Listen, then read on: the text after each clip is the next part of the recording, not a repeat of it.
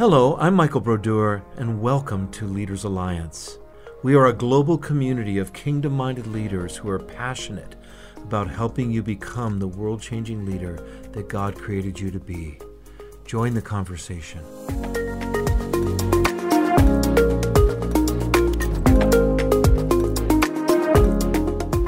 And so I'm super excited about today because we have a special guest who I'll introduce in just a moment, Elijah Stephens, who is just a close friend of mine. He's a co-worker of mine. In fact, he's going to be our catalyst leader for a group that will be focused on uh, thought leadership in the world around us. So I'll explain all of that as we get running. But let's just have a word of prayer and then we're going to launch in. So, Father God, I thank you so much for your grace. I thank you for your love. I thank you for the way in which you have touched each one of our lives and saved us from sin, from brokenness, from the damage of this world, and brought us into the kingdom of the Son of your love. And so we pray your presence and your guidance in this podcast today. In Jesus' name. Amen. Amen. So, Elijah, it's good to see you. Good to talk to you, Michael. And uh, I would like to just say, first of all, that Elijah and I have been friends for a number of years. We started working together uh, on a school project, essentially, for a, a, school of ministry here in Redding, California. Mm-hmm. And he actually was instrumental in helping me launch one of the ministries that I'm known for, which is pastorscoach.com. And so, you know, we built our friendship at that time. We have some similar roots going back into pastoral ministry.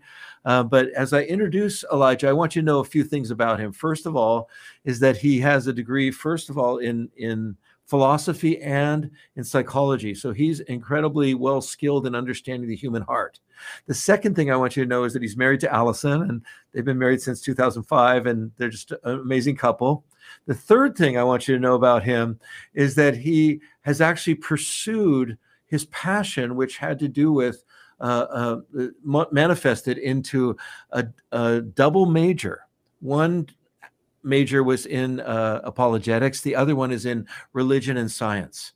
And so the combination of these two is actually one of the reasons why I'm having uh, Elijah on this pro- podcast today. Elijah is what I would consider to be one of the experts right now in terms of thought leadership in the world. We're going to get down into that in just a minute. But um, the other thing that I want to celebrate that Elijah has done is Elijah made a movie. And this movie is called Send Proof. And the movie is focused on providing the medical evidence for supernatural healing. And so, um, as we begin, I'd like to start there. I'd like to start mm-hmm. talking about the movie, Elijah. Why don't you just tell us the story of how initially this movie was in your heart and how yeah. did it actually come to pass? Well, you were my mentor at the time, so you probably m- remember this quite well. Um, I thought about the need to research miracles, and I thought about it for a long time um, because there's so many people that just ask, "Where's the evidence for this stuff?" And I am hyper inquisitive, um, and so I was having trouble finding books at the time on the topic, and I thought, if God's healing these people, there's got to be some type of evidence left over. And so I thought about making a documentary. And in doing so, I um, decided, uh, you know, I'll, I'll collect some names and stories and I put up a little website and that went nowhere. And you and I talked about that. We, I was actually thinking of transitioning back into ministry, and we were talking with a church about going into ministry. And then one day I'm at my house, I start getting texts, and the texts say that Shawn Bolz at Bethel has called your name out at church. Like it's middle of the day. And I'm like, uh, this is weird. Um, maybe someone else's name. And then someone else texts me. I think it was Brandon Showalter. He works at the Christian Post now. And he's like, Elijah, get here. He just called out Elijah and Allison. And so I drive to the church as fast as I can. And uh, I go in and they let him know I'm there. And he tells me my name, my birth date, lived in Chattanooga, grew up in Georgia, Allison's name, her job's an occupational therapist. And then he's like, God's commissioned you, go make the film. It's going to touch a lot of doctors' lives. And so we raised tons of money on Kickstarter. Um, you know, you helped me connect to Randy Clark, and from that, I got GMRI that I was able to have research the uh, cases, and it's just been a wild journey. Wow. And uh, you know, it's just been so such an honor for me to have a ringside seat with you yeah. as you've been on this journey, because I know, first of all, what what amazing sacrifices you've made to see this thing come to pass. But I also know what incredible doors the Lord's opened for you, and now you have it, the finished product. And so, where's mm-hmm. it at in the production distribution phase right now? Well, it's it's uh, out of post production, and we're distributing. You can go to Send Proof S E N D P R O F F dot com and uh, download a copy today. Wow. And so you guys can actually get a hold of this movie right now. It's incredibly well mm-hmm. done. And what I love about it the most, uh, Elijah, is not only do you present the medical evidence for supernatural healing, but you also interview a bunch of skeptics. So sure. talk about that a little bit. Well, I wanted to bring their voices in. I think one of the problems in some, sometimes in the renewalist, revivalist streams is we just kind of shut off people with good questions. And so I wanted to find healthy skeptics. They're they're not belligerent, but people who are like Michael Shermer, he's head of Skeptic Society, James Randi, you remember in the 80s, he caught Peter Popoff with the earpiece mm-hmm. in, yeah. and John Loftus and Michael Ruse to just, well, what would they say about miracles so that we can critically think through that? I also bring in apologists um, like William Lane Craig and J.P. Moreland and lots of people, um, you know, Craig Keener, and then healing revivalist ministers like, uh, Heidi Baker, Rolland, Bill, Randy Clark. Um, yeah, I, I wanted to do something that was more ecumenical that could speak to the whole body of Christ. That's so good. And that's really one of the things that we're partnering on right now together, which mm-hmm. is this this idea of thought leadership. What mm-hmm. is it? What does it mean? How do we do it? Why is it so mm-hmm. essential at this moment? Because mm-hmm. really, if I was to think of of the movie, it's a perfect mm-hmm. uh, sort of inroad into the idea of thought leadership. Because yeah. you've done such a great job of representing all these different thought uh, hubs and mm-hmm. bringing them together.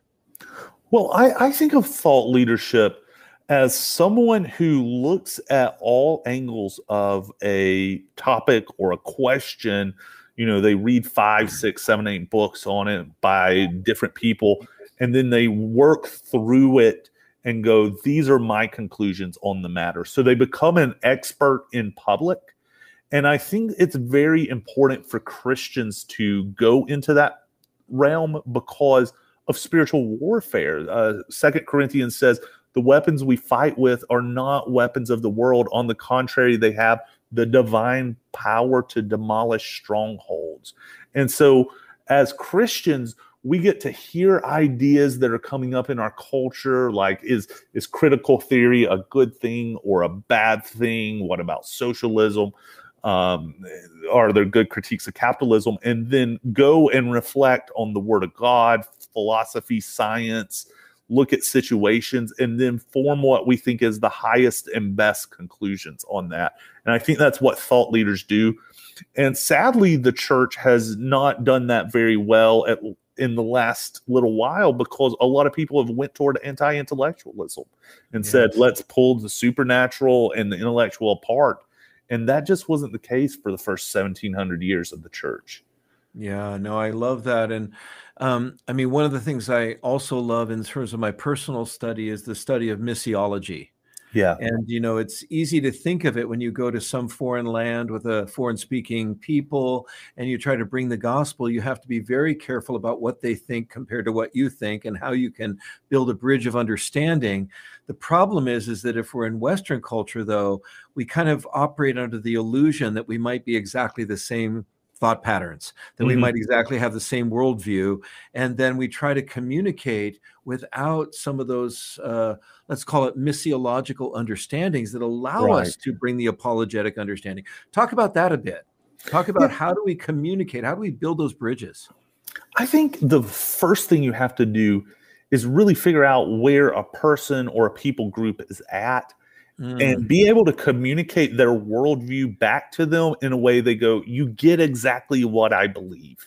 Mhm. I try to do that with skeptics in my movie because you know I'm, I I have a heart for that audience. But I think Mhm. what happens is too often we go, I want to tell you what I believe. I want to tell you what I believe, and rather than build bridges, we just start throwing stuff against the wall. And if you want to build bridges, you have to go. This is what they believe. What's the next baby step they can take toward the Christian worldview? What's the next? And begin establishing that. And if you do that over time, what happens is you find people going, man, Christianity actually describes the world better. Um, and we need that. Yeah. And this is one of the things that's motivating us in uh, uh, in Leaders Alliance is the fact that we believe that the church has lost our voice or lost our Mm. connection to some extent. We've Mm. been marginalized sort of to the perimeter of society and in terms of education in terms of you know universities in terms of uh, hollywood and some of the Mhm. uh, you know social media dynamics the people that are actually calling the shots the people that are actually sort of influencing most people in our world with a, a different worldview are not christians. Right. and so we have this dynamic now where where unfortunately we need to somehow rediscover and reclaim our voice. Well, I would add to that not only are the social institutions of our time not Christian, they are actively seeking to undermine Christianity. Post Christian culture isn't, well, let's just leave Christianity alone. It's dumb. It's let's break this apart and, Right. and eliminate it from culture. And so what happens is every media institution, um, your government, your your media, um, your colleges are all trying to debunk the Christian worldview. And so if we don't teenagers, if we don't prepare adults for what it's like to Mm. live in this world, what happens is they get pulled into secular thinking or magical thinking. I'm starting to see, especially coming out of you know a, a highly experiential movement and this is what happens with every revival throughout church history since the great awakenings is you look at that and then you see god's spirit move and then the cults come in afterwards the theosophists the jehovah's witnesses the mormons and we need to raise up a generation of thought leaders who go we know how to critique this so that we can steward what God gave us uh, in Toronto. Wow. That's so good. Let me explore one other issue before we move more deeply into what you just said, which is you talked about Second Corinthians chapter 10 and the supernatural dynamics of belief systems. Mhm. You know, in chapter 4 it says that that the god of this age has blinded the minds of them that don't believe. Mhm. How do you see the interrelationship right now between where current uh, let's say anti-Christian cultural thought is Mhm. and the work of the enemy, the deceiver. Jesus said he comes not but to lie, kill, and destroy. How Mhm. do you see that inter- interplay between the uh, supernatural demonic work and the thought patterns of, of current culture? Well, I, I would like to take us back to the early church to answer that. After the apostles die, you see the emergence of the apologist. Like Mhm. 20 years later, there are apologists writing the emperors of Rome. We still have their letters debunking their false gods and explaining this is why using Greek logic. The Mhm. teachings of Jesus are so powerful that what you see in Roman culture is people start uh, they were trained by people like Socrates to ask what is the good life Mhm. and the teachings of Jesus answered that. We planted the first hospitals. Uh, we gave care to the poor in every town once Christianity was legalized. And so, what the church did was it went into culture um, and it began debunking the demonic by Mm. them writing the rem- emperors, showing what good works are. And the uh, the church had exorcists. They would go into the temples and cast demons out. Christianity didn't spread through healing; it spread through exorcism. Which Wow. most of us don't know. Uh, but if, if you read church historians, they'll they'll tell Yeah. you that. And so, I I do think there are tons of demonic lies, but it's where Christianity shines the brightest. Is um, Mm. the disciples were known as people who there's this quote and I, I can't remember who said it i think it's papias who said uh, that after the, the resurrection the disciples um, went and stuck their hands inside of the side of jesus and afterwards they didn't fear death and they laughed at Mm. people and there's Wow. something about knowing jesus is alive that evil has no power over me and so, who Mm. cares where culture goes? I know I will be resurrected from the dead. You can take my life, but I will not bend my knee. And we've got to build in people this hunger to know the resurrected Christ and Yeah. the power of that. Wow. Well, one of the most outstanding revivals in the biblical narrative of the book of Acts is Acts 19. Sure. And one of the things that happened during that time was the persuasiveness of the church was so great, not just through the demonstration of signs and wonders, but also the declaration of the truth. So those Mhm. two things working together, declaration and demonstration, that it actually says that the the um, the spiritual new agers of that day, the witches and the warlocks, took literally you know hundreds of thousands of dollars worth of books and burned them. You know, talk about that, like you know, just where you see in the scripture Paul exercising either the the apologetic gift Mhm. or just that direct demonic uh, unseating. How how do you see that you know in the scripture? well, this is what I see in the scripture. Paul never pulled the two apart. So he uh, he would reason with people and he brought power.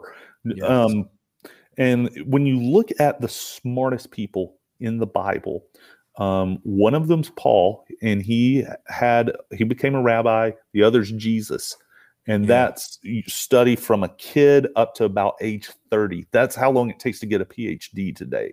Mm, Um, and so what you see is these people, they develop their intellect because all truth is God's truth. And Jesus said, truth will set you free. And they impact our culture today. Not everyone goes on a Sunday to read a book by Homer. We do books by Paul. yeah. Jesus' teaching ended slavery. It birthed science. Francis Bacon, the father of modern science, was a Christian. Galileo is a mm-hmm. Christian. We birthed the Renaissance because Mhm. Christian monks kept the Greek works and reread them and said, How do we build a beautiful culture? And so Mm. we ended slavery because of the teachings of Jesus. We brought medical care to the West because of the teachings of Jesus, saying the Good Samaritan stop and help the sick person. You be Mhm. like that. And Yes. so we've just lost the power of the teachings of Jesus to transform culture. And when we go back to that, we say, God, you get my mind, you get my heart, you get my emotions, you get my spirit, you get everything. We become healthy people. And what Mm. happens is we shut our brains off sometimes in the charismatic movement and we just become crazy. I don't know how to describe it, but Mhm. um, it's it's harmful and it's toxic and we have to hate anti-intellectualism like we hate religiousness Mm. and not tolerate it Yes. Well, that's, you know, the key scripture that we would love the Lord with all of our heart, our mind, our soul, and our strength, that all of those aspects are essential. Come, let us reason together, says the Lord. Though your sins be as scarlet, they shall be as white as snow. That my Mhm. thoughts are not your thoughts, says the Lord. That, in other words, there needs to be, in fact, the scripture says we have the mind of Christ. Mhm. So, but but unfortunately, there has been this uh, uh, let's call it a, a bifurcation of experience and intellect. And Mhm. so, you know, talk about that and what some of the negative results of that are as you see it, Elijah. Mhm. Well, I think it started with Charles Finney um, Okay. during the Second Great Awakenings. Um, was he was just like, we got to reach the frontier people. They're not intellectual. Let's make this more emotional. And I Mm. shared about earlier, you know, when you divide the intellects and the supernatural, what ends up happening is there's a generation after the first generation where the cults come in and pull people into just supernatural experience. Mhm. Um, they want that more than Jesus because part of the role of the mind is to teach discernment. And you renew your mind with the word of God. And so you look back at the first great awakenings, and there's people like Jonathan Edwards. He was Mhm. the guy who would go into the fields and preach, and people would say, would climb up in trees, and people would say, You need to get down because the power of God falls, and people fall out of the trees. yeah. That guy was the third president of Princeton. Wow. He's the most well-known American theologian. Yeah. Um, he's when I look back at ear- early American revival, it's reformed people. It's the Puritans that are falling down under the power of God, and Mm, yeah. we've just separated these two so that. I, I mean, I, I wouldn't imagine going into a reformed church today and you know falling down like that, but it happened and we've just lost this vision for if I learn God's word and renew my mind with it, I can have supernatural experiences. And Wow. that seems so foreign to people. Yes. And that's really where I think we have a common root in our experience in the vineyard movement. Sure. Uh, I was mentored by John Wimber starting around 1984. You were probably a little bit later because you're younger than I am, but yeah. but you were a associate pastor in a vineyard church for a season. And Mhm. one of Wimber's high values was the integration of the word and the spirit.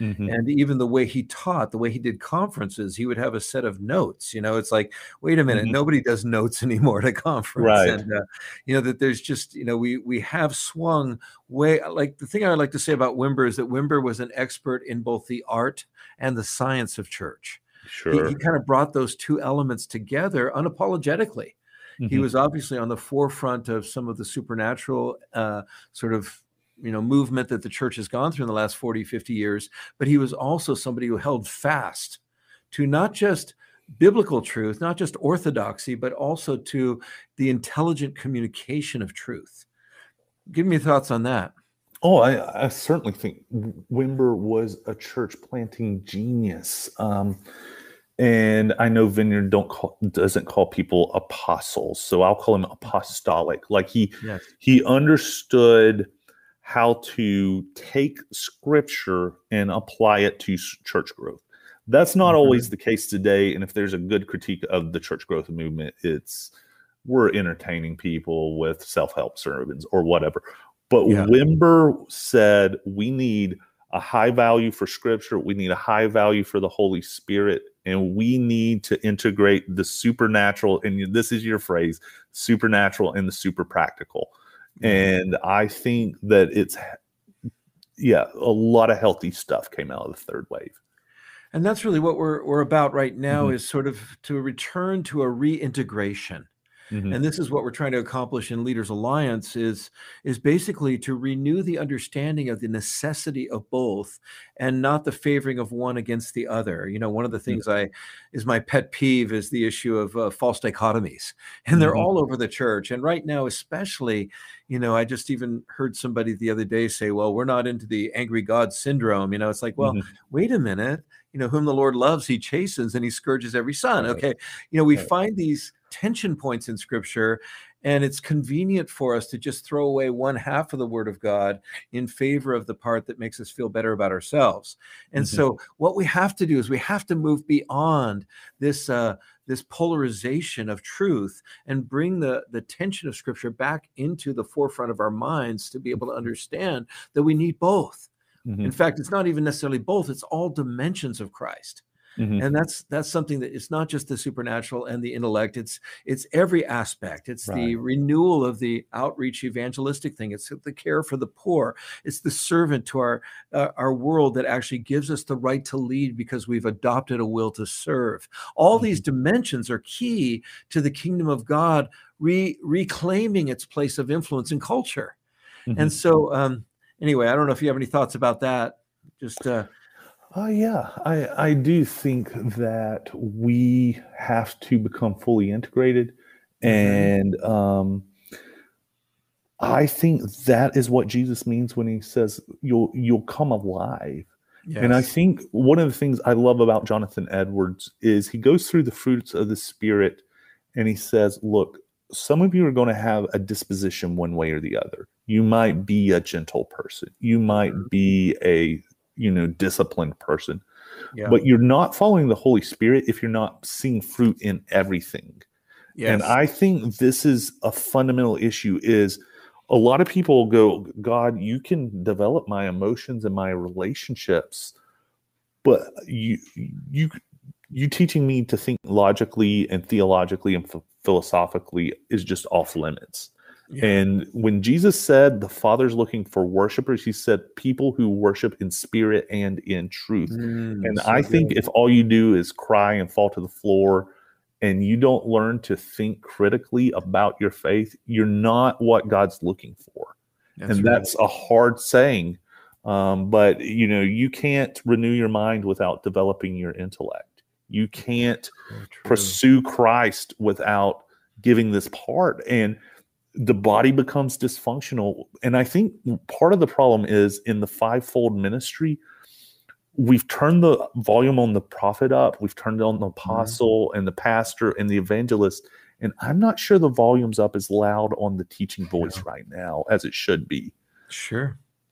And I think one of the reasons for that is that is that many of the people who I think have very strong teaching gifts tend to, in their pursuit of truth, tend to reject uh, supernatural mm-hmm. dynamics. Right. And so there's this pol- polarization between those two branches of the body. And actually, if you think of those five ministry gifts in Ephesians 4 7 through 16, they're all aspects of Christ. Right, right. This is right. what we have to get in our brain is that that this isn't some invention. This is that Jesus himself is the apostle and high priest of our faith. He's the good prophet. He's the great teacher. And all of those aspects need to be fully operational in dynamic tension with one another for mm-hmm. us to achieve the fullness of the body of Christ on the earth. So anyway, I, I just fully recommend that. I recommend the the movie that, called Send Proof and go online sendproof.com is that correct yeah okay and and look at the trailer download the movie and and tell your pastors about it tell your friends about it and we're going to actually it's going to be marketed at a much greater level but right now we're focusing on marketing it to the people of god in a in a in a pretty exclusive way right? Yeah. it'll, it'll go out onto greater platforms uh, in the near future but if you can support us at this initial launch is incredible but also join us at leadersalliance.org and become one of our members. And in that membership, maybe you could uh, link up with Elijah and, and, join his catalytic group and be mm-hmm. part of that sparking, that that brainstorming about how we take this ancient message, this eternal message of the kingdom of heaven, and really translate it into understanding in terms that will revolutionize the world around us.